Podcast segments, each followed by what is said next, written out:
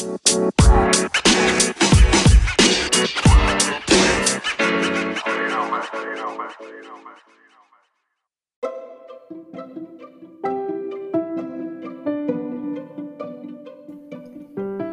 さんこんにちは。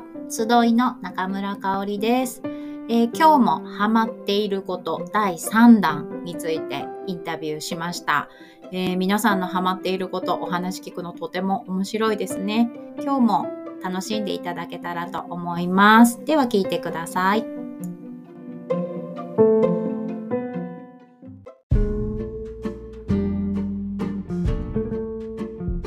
じゃあ早速始めていきたいと思います。よろしくお願いします。はい、お願いします。はい、であの皆さんにお願いしてるんですが最初に、あの自己紹簡単に自己紹介はいお願いできますか、はい。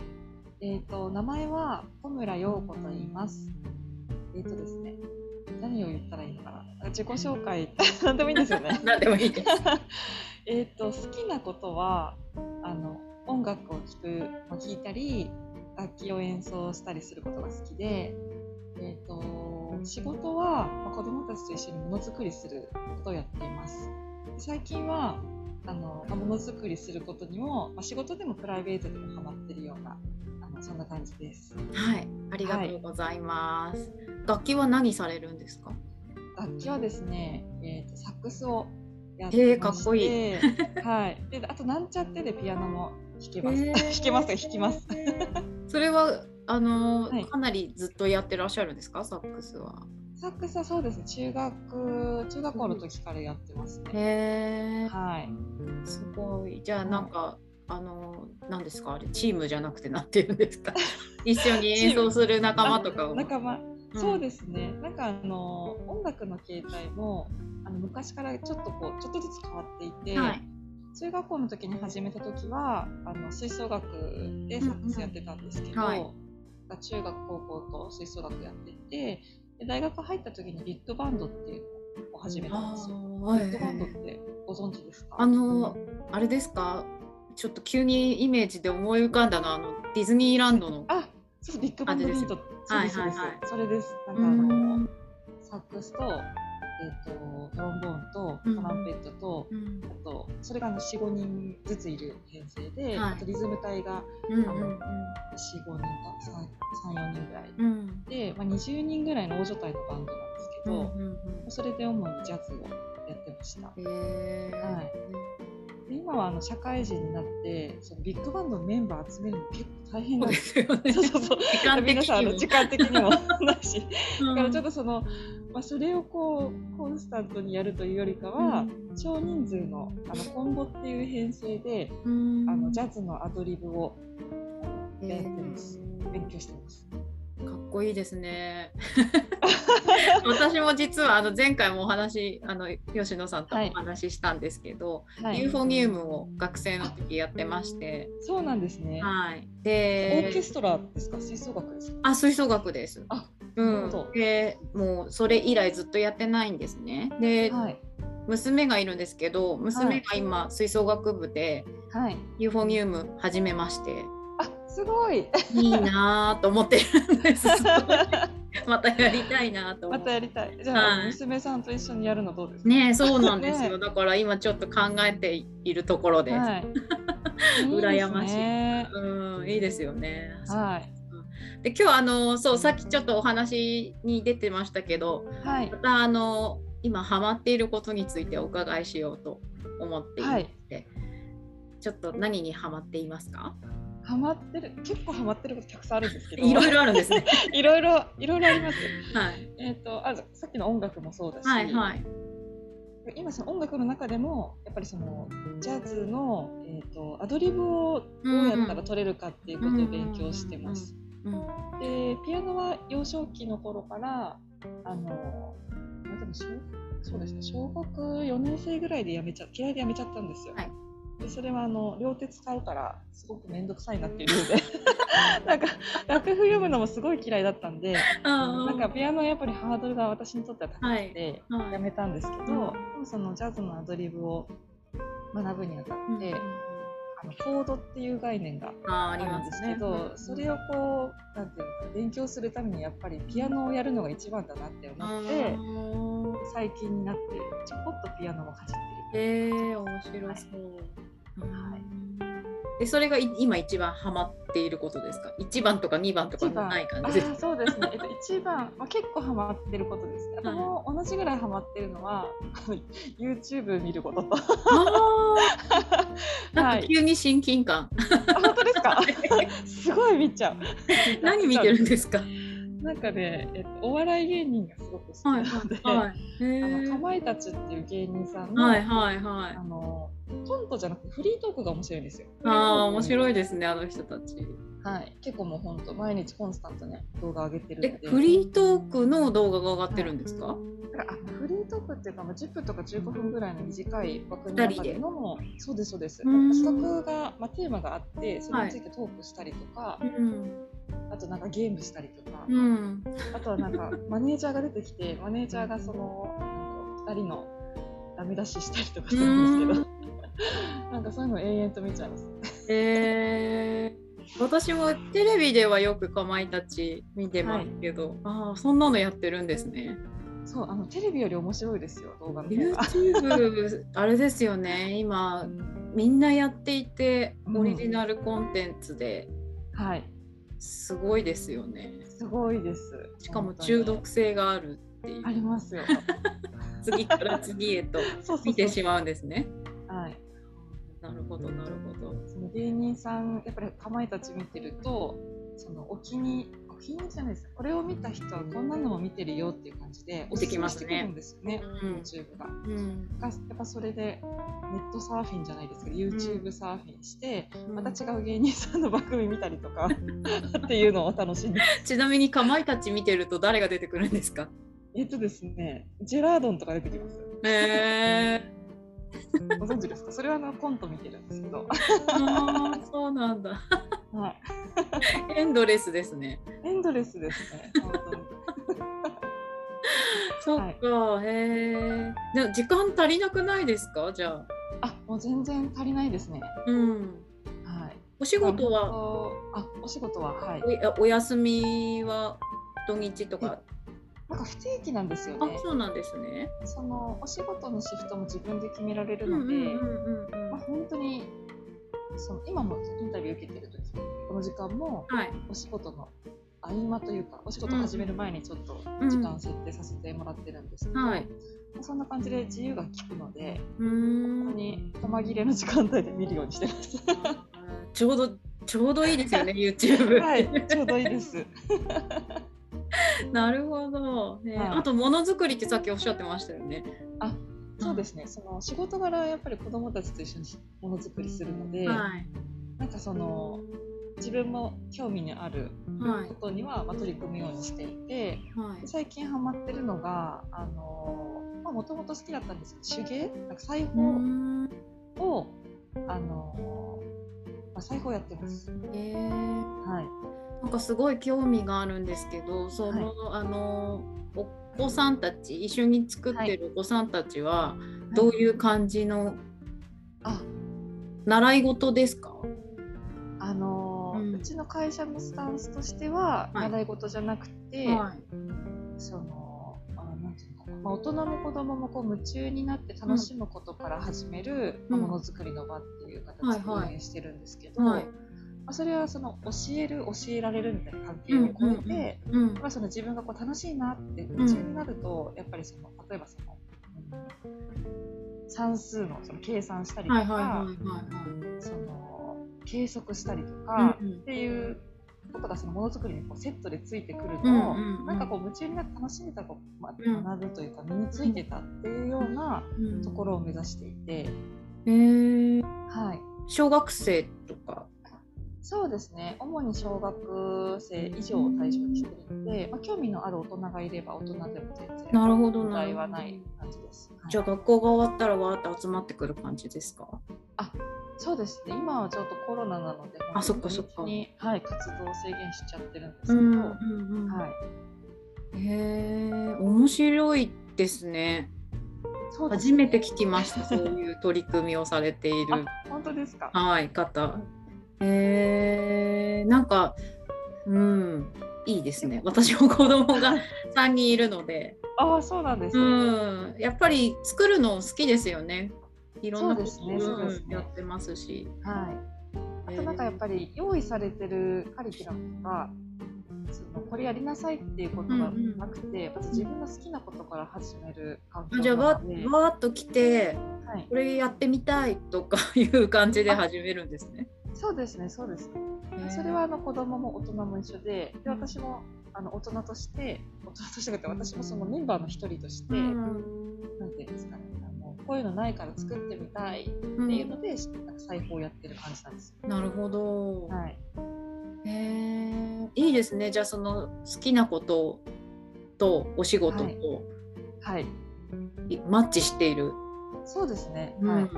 すごく理想的。はい、なんか音楽に関するプロジェクトも仕事の中でいつかやりたいなって思って、あどんなイメージですか？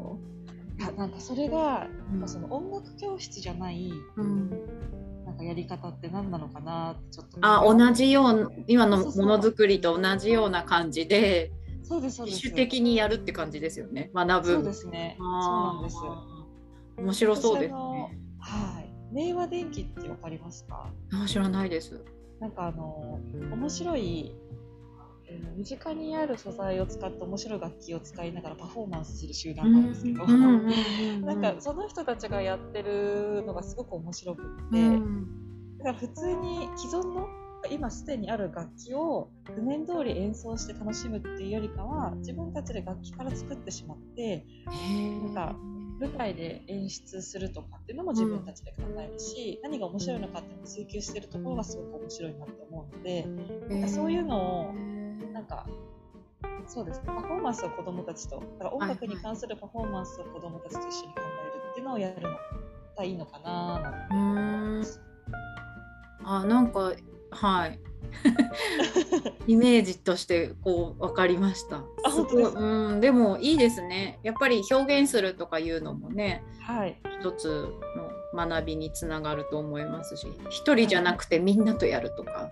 そうですねそうそううん一人だとやっぱどうしてもアイデアが制限されちゃうので、うんうんうんうんなんか自分を超えていかないじゃないですか。うんだから、うん、みんなでやる良さはありますよね。へーそうなんですね。えそれはあの会社はい。が一つの事業としてというよりはその事業をメインでやってらっしゃるっていう会社の事業内容自体は大きく3つはいあるんですけど、はい。その1つがその子どもの創造的なうあのん学びの環境づくりっていうのが1つあって、でそれをとなんかまあ学び創造的な学習環境を作るために、うん。なんか面白いプロジェクトって必要だし、うん。それはあの私たちスタッフが一人一人考えて企画してちょっと立ち上げてやるっていうところの、まあ、一つですね。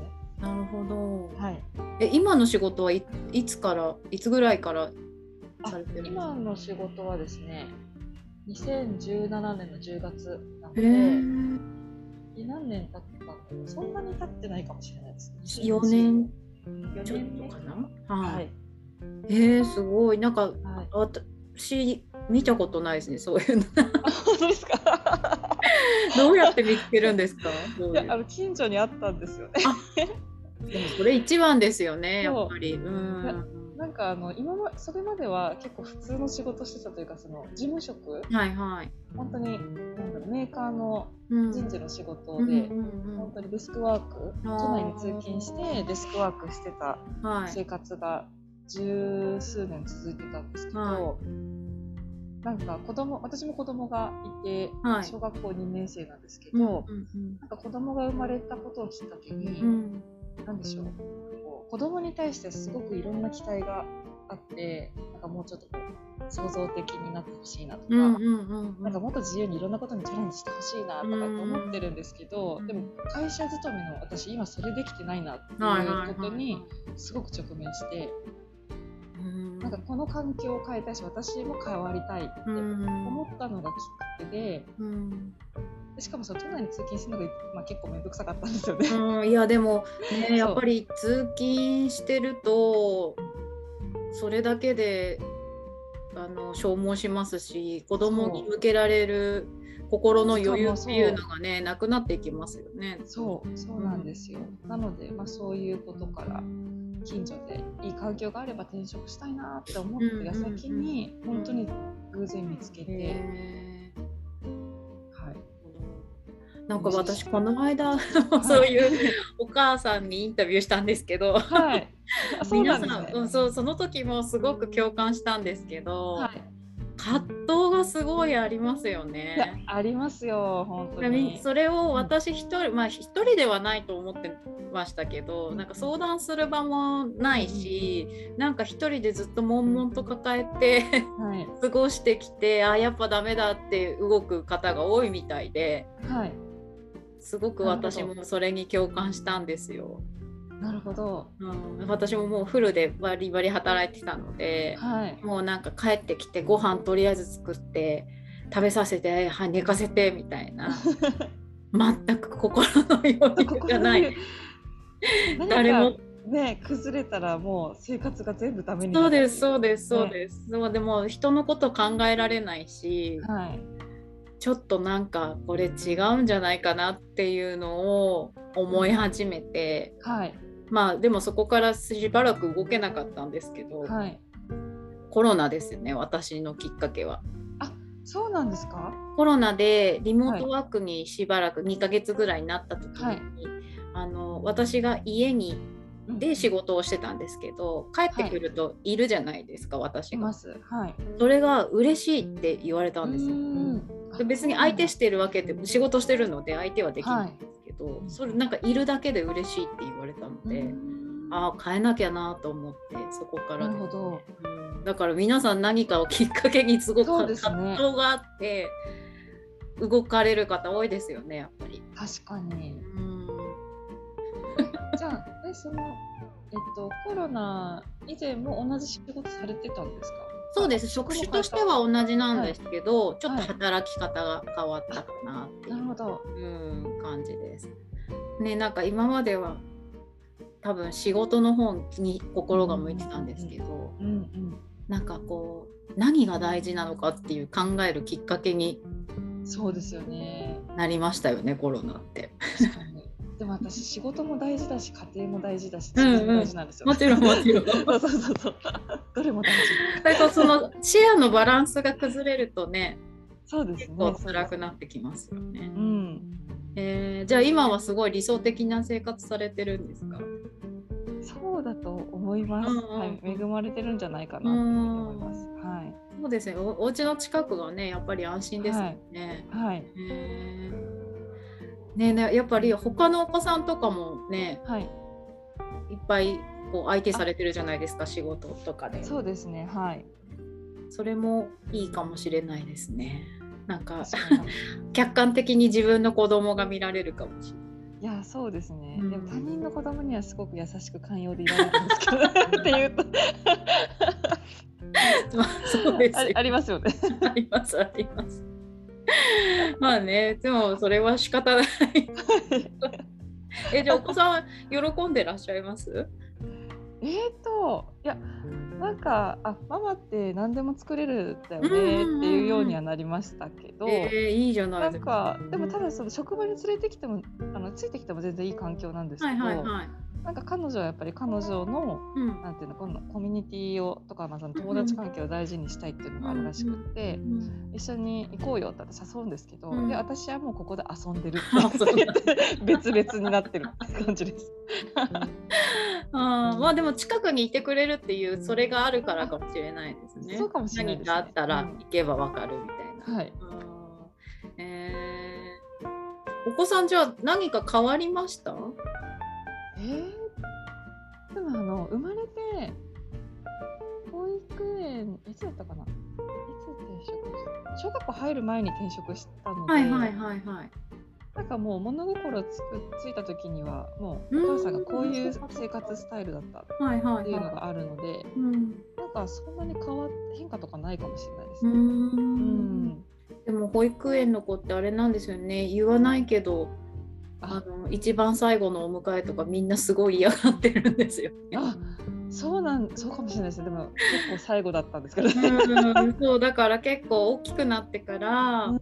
あの最後のお迎え嫌だったとかああそっか。衝撃的なことを言われたり。え今今更？っていう でも言っちゃいけいないとか言ってもどうしようもないとか多分感じてるんだと思うんですけど、はいはいはいはい、うん結構考えてますよね子供って。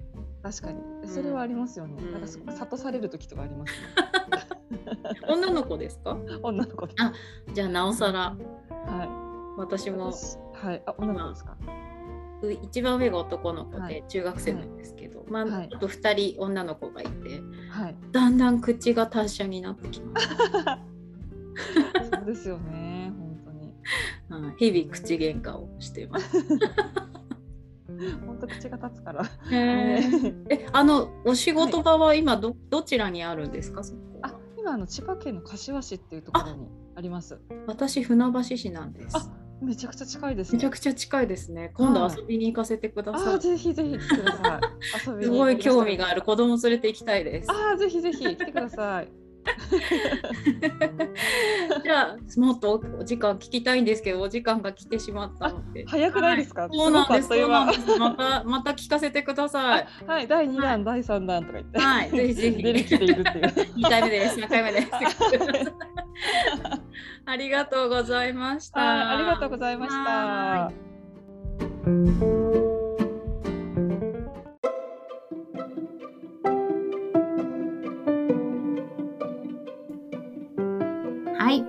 ん小村さんのお話楽しんでいただけたでしょうか、えーこれからもハマっていることいろんなことを、えー皆さんに聞いていきたいと思いますのでぜひこれからもあの聞いて